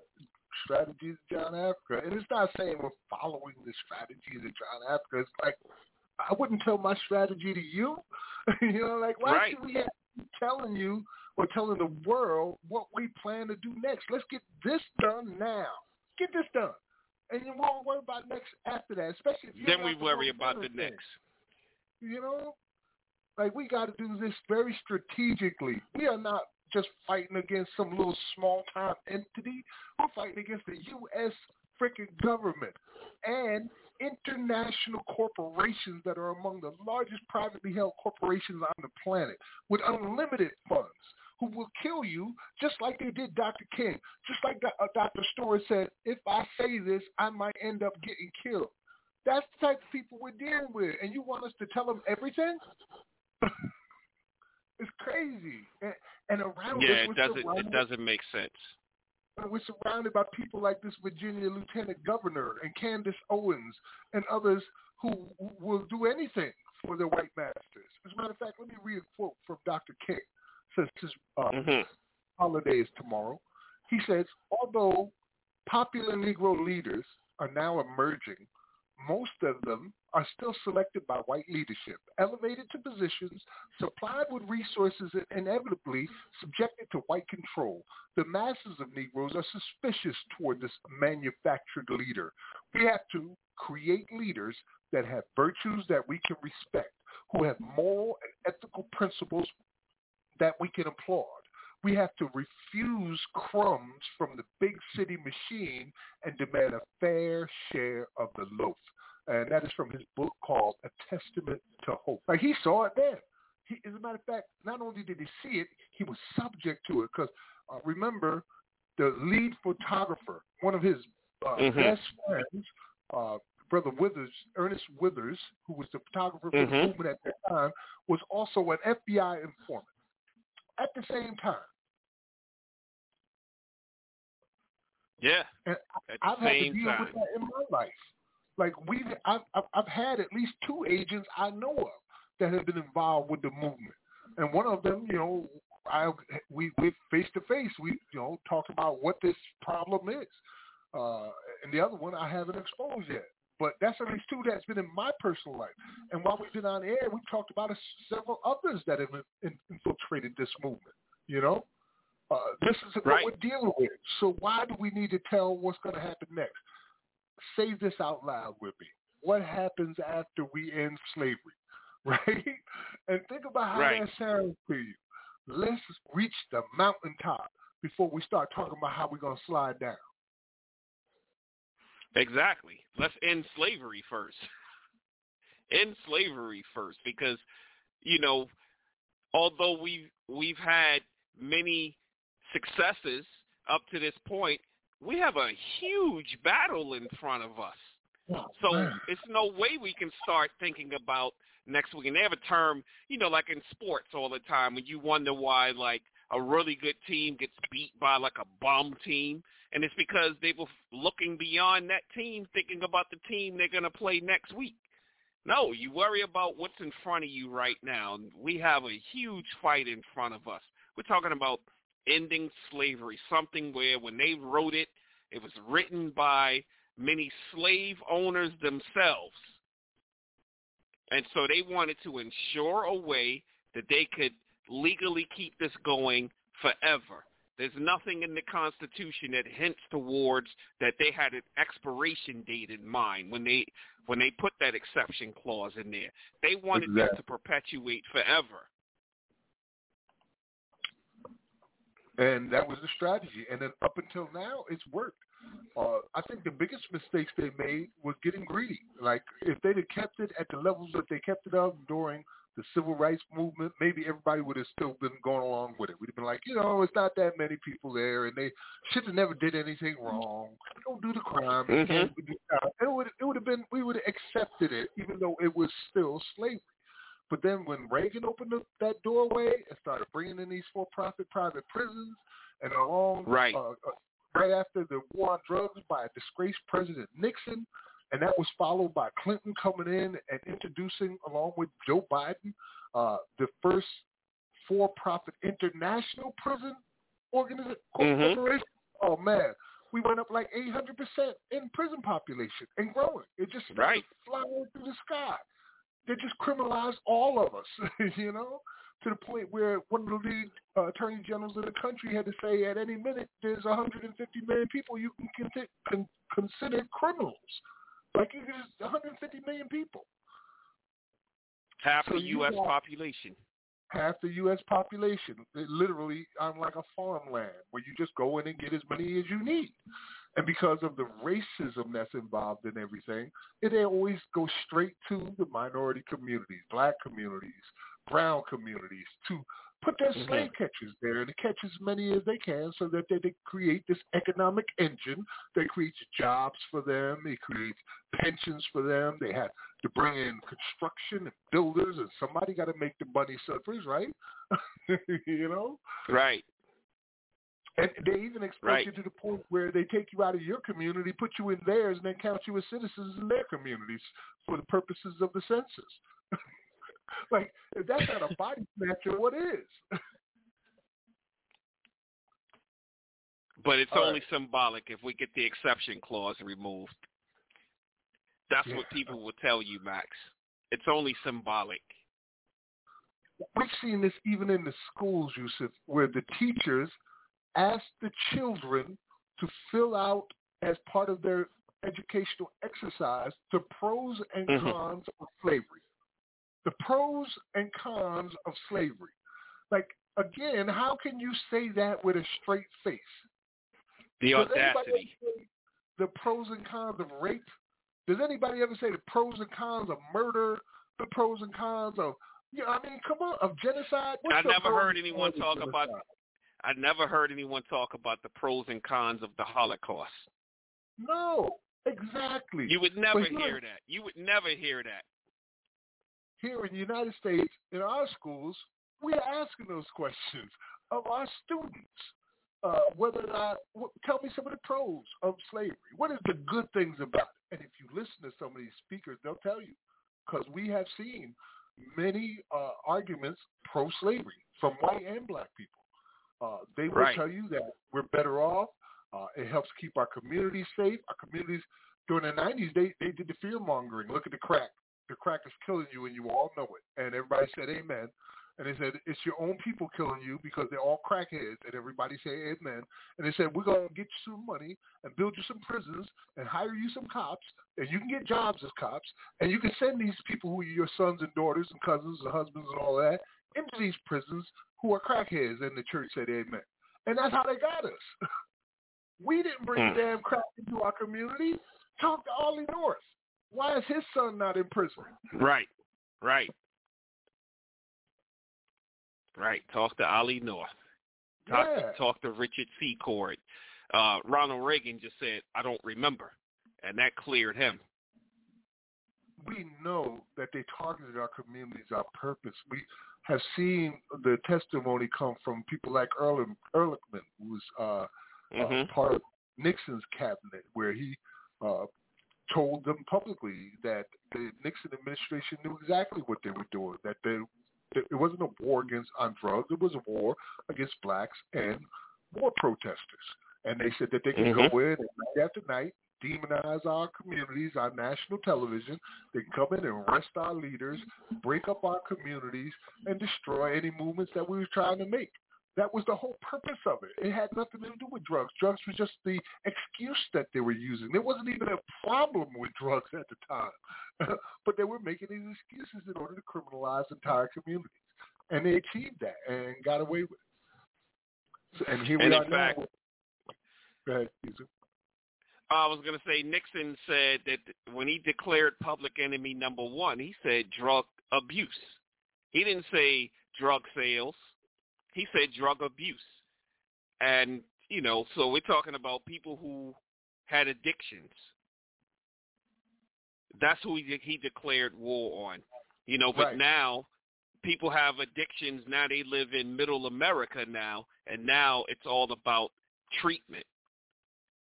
It's about intervention. It's no longer about prison because it's not those targeted communities, you know, the million dollar blocks that exist, the the communities where there's underrepresentation, there's underprivileged, there's undereducation, there's under everything there is. Yeah, Max. Ah. this, this is what they did to control our population, to uh, continue with the racism that had been prevalent all along, um, and to use that to specifically target us to the point where 6% of the U.S. population makes up about 36% of the prison population. And we're talking about black men Right. specifically. And we, you know, I understand just from the, the hearing we had in Vermont where one of the representatives said, uh, you know, white people are being incarcerated too. Yes, white people are being incarcerated too. And let me point out that it's okay for you to care about somebody else's plight simply because they're uh, not because they're a different color than you. They are American citizens. They're human beings just like you. You don't have to find a way where it directly affects you for you to give a damn. That's not how it's supposed to work. If your neighbor is starving and you have food, you feed your neighbor. you know, you don't say you don't say, "Well, I'm not hungry, so they must be okay." I ate tonight, Right. so it must be fine. Uh, that's not how it works, and it's okay to see this crime happen in these specific groups. That's how it works. There's only 47 million black people in this country, at least according to the census, right? Half of them are men. Right. We're talking about 20, 22 million men and boys and babies. You know how many white males there are in this country? It's like 180 million of them or something like that. If you lose a million, it's not the same as 22 million losing a million. It's a Right. big difference. It has a bigger effect on communities, on their futures, on their and, and everything. When you take that many men out of a community, what do you think is going to happen? And if I asked that damn question about apes, you would tell me with scientific certainty what would happen. But you can't say it about human beings. Yeah. See, Maxim, we're off on you now. I, I want to say one more thing. You People know like I'm fighting it, Max. Go on, brother. Go on. I just want to say one more thing in regards to criminalizing groups. People like to think that Jim Crow was all about segregation, maybe partially. Hmm. The main objective was the criminalization of entire people based on race, the follow-up on pig laws and black codes, a legal system that fed bodies into convict leasing and debt peonage schemes. If the sign said whites only and you drank from it, jail was where you ended up, or a large fine you probably couldn't pay if you were lucky. When Rosa Parks refused to move from her seat, the call went to the police department. Police have always been the enforcers of any law, no matter how discriminatory. And until they went on strike and Mhm. protests of mask and vaccine mandates last year, I've never heard of them ever collectively going against any dictate they had been given before, no matter how cruel or unjust. I guess as long as the slave catchers were above the law, it didn't matter, huh? Such Right. discriminatory or race culturally specific laws exist today, from sagging pants laws right here in South Carolina that have caused multiple deaths by police uh, of black men being murdered, to marijuana prohibition where only certain communities are policed. Systemic oppression, just like slavery, never actually ended. It was remixed for new generations by new generations. Yusuf? What could I say to that? you just said a mouthful, man, and you know, you know, I'd go off on a tangent. You know, if I was to uh start responding to a lot of the things, but you're hitting the nail on the head, man. And it, doesn't it feel good to just rant sometimes? Yeah, every now and then, but there's certain things that just really push my buttons. Like you know, stupidity really bothers me because, like Martin said, uh, there's nothing more dangerous than uh, conscientious stupidity and sincere ignorance. Those two things are the most Yeah. dangerous things they are. And to see that happen, where all you had to do was think. You ain't had to ask me. You could have thought about it for five minutes, but you don't have five minutes to spare. You want me to feed it to you. That's what you want, right? Right. Right. you, know? You know, because that's I mean, that's what it takes. If a person comes out and says, Well, isn't it just symbolic? Then that means that they're not a critical thinker. Yeah. They're not on, man. conscientious. Or, or you've yeah, been they, they, they, conditioned to the point where your mind is not even yours, where you believe things like everybody who's in prison or jail deserves it. They all deserve it. They should be there. It's their fault. If you're thinking like that, you're broken. You got to be fixed. You got to fix yourself. Yeah. And you start by changing your mind. When you get new information, you change your mind. That's what I do. I don't know what you do. And that takes it all the way back to how the program started tonight. When you put the Depeche Mode song on, Where's the Revolution? And they say, Where's the revolution? Come on, people, you're letting me down. You've been pissed on for too long, your rights abused, your views refused, relate and threatened with terror as a weapon, scare you till you're stupefied, wear you down until you're on their side. Where's the revolution? Come on, Where's- people, you're letting me down. Exactly. And as we pointed out earlier, Malcolm said the United States is the only country in the world where you could have a bloodless revolution. Here we are, about to change everything, and we need your help right now.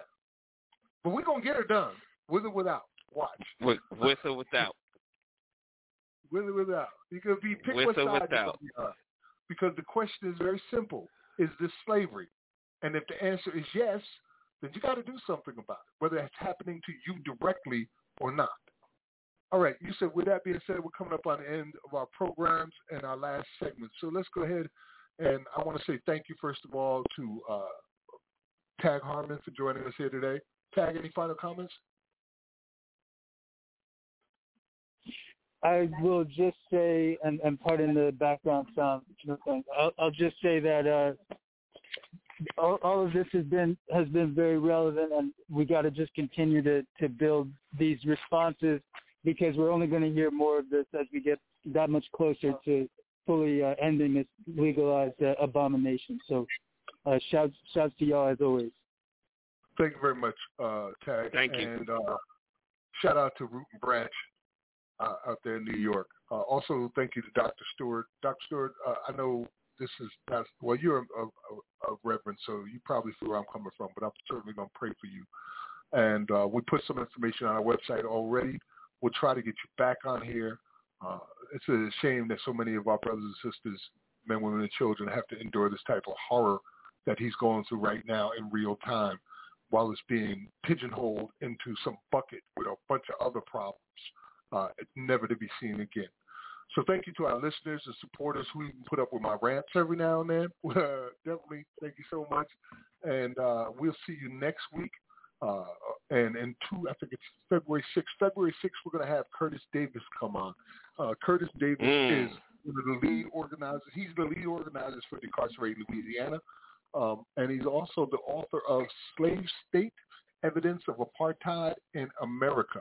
Uh, brother is very, very well versed on this issue. I think we're going to have a powerful conversation. That's February 6th with Curtis Davis. Uh, so until next week, uh, Brother Yusuf, thank you again. Peace, fam.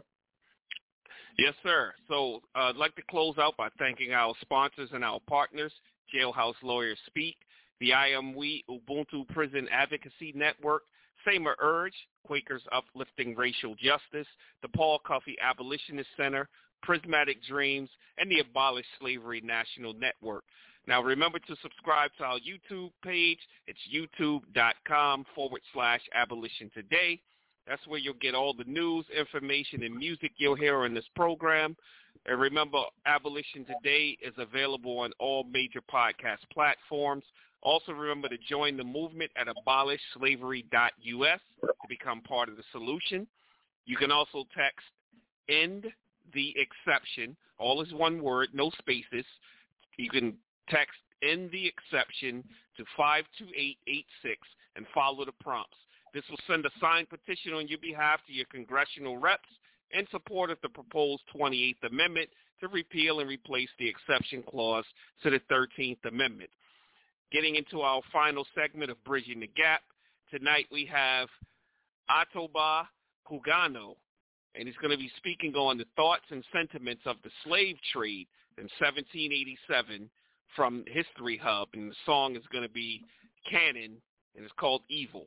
We'll be back next Sunday, January 23rd, God willing, with another master class on slavery abolition. So until next week, think about abolition today. Peace and blessings be upon you all. Peace.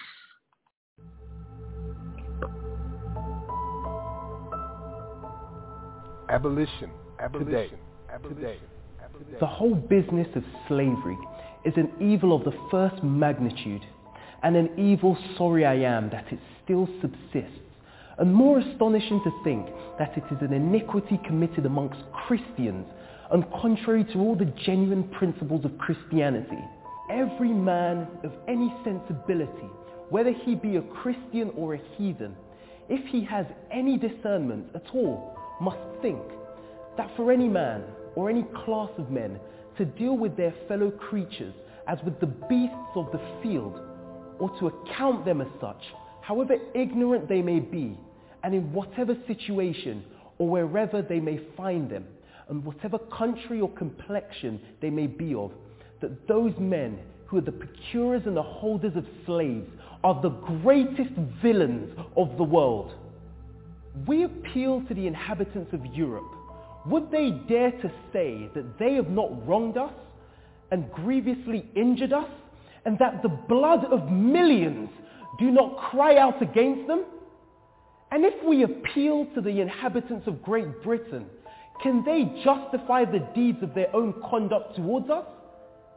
And is it not strange to think that they who ought to be considered as the most learned and civilized people in the world, that they should carry on a traffic of the most barbarous cruelty and injustice, and that many even among them are become so dissolute as to think slavery, robbery, and murder no crimes?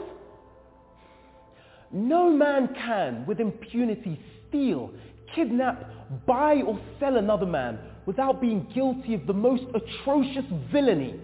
And we will aver that every slaveholder that claims any property in slaves or holds them in involuntary servitude are the most obnoxious and dissolute robbers among men.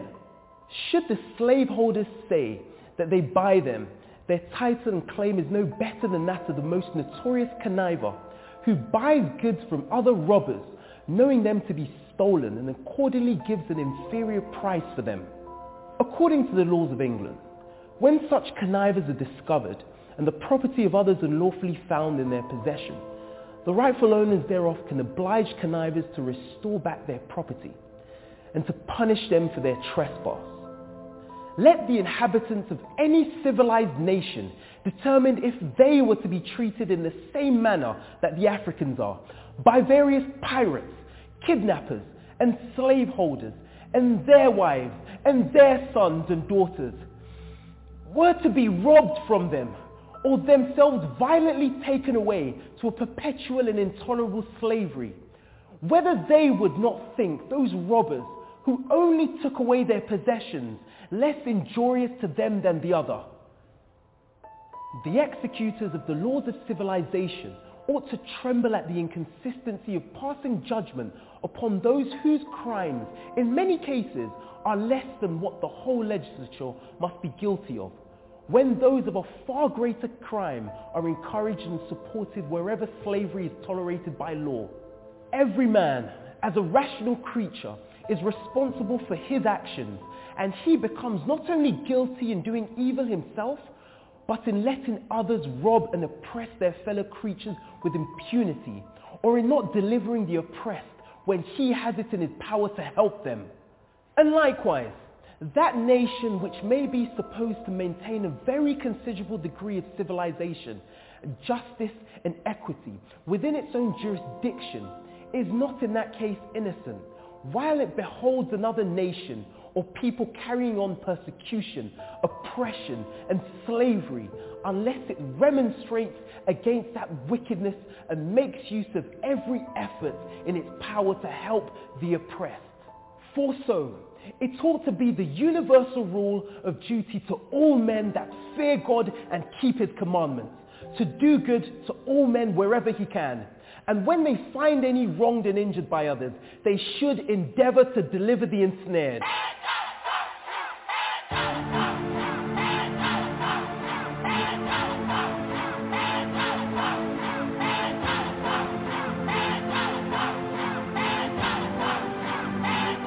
Yeah. Growing up, can never trust a cop of my own good. My own. Yeah.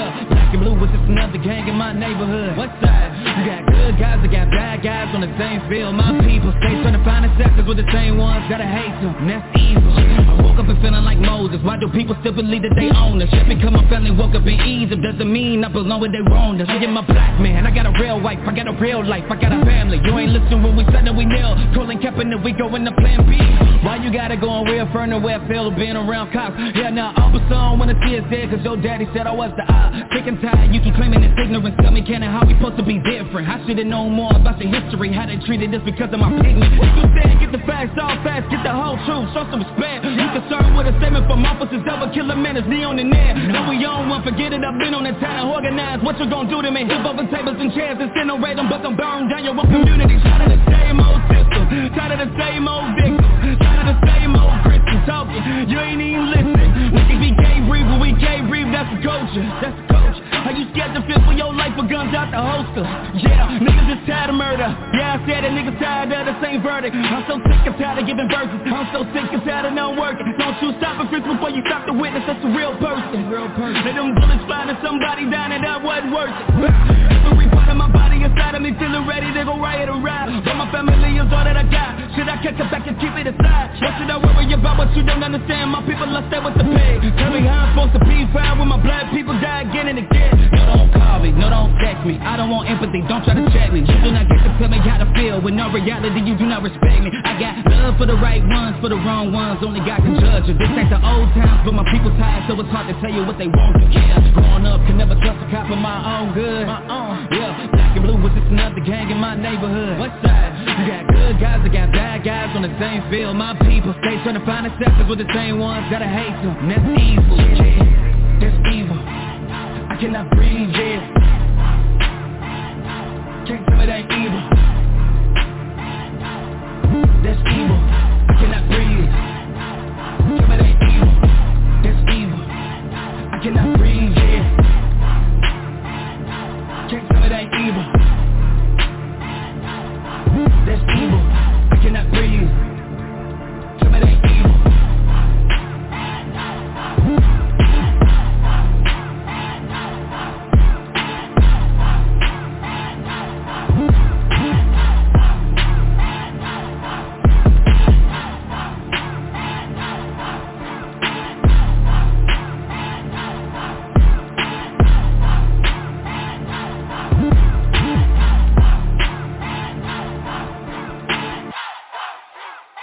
Abolition. Today. Today. Today. Hey, this is Max Parthas. Just one more time. If you like what we're doing here at Abolition Today, you can help support us by making a donation to the Paul Cuffey Abolitionist Center. Our cash is Abolition CTR. That's Abolition CTR with a capital C and a capital A. Of course, you put the dollar sign in front of that. And our PayPal is abolitionistcenter at gmail.com. Thanks again and peace. See you next week.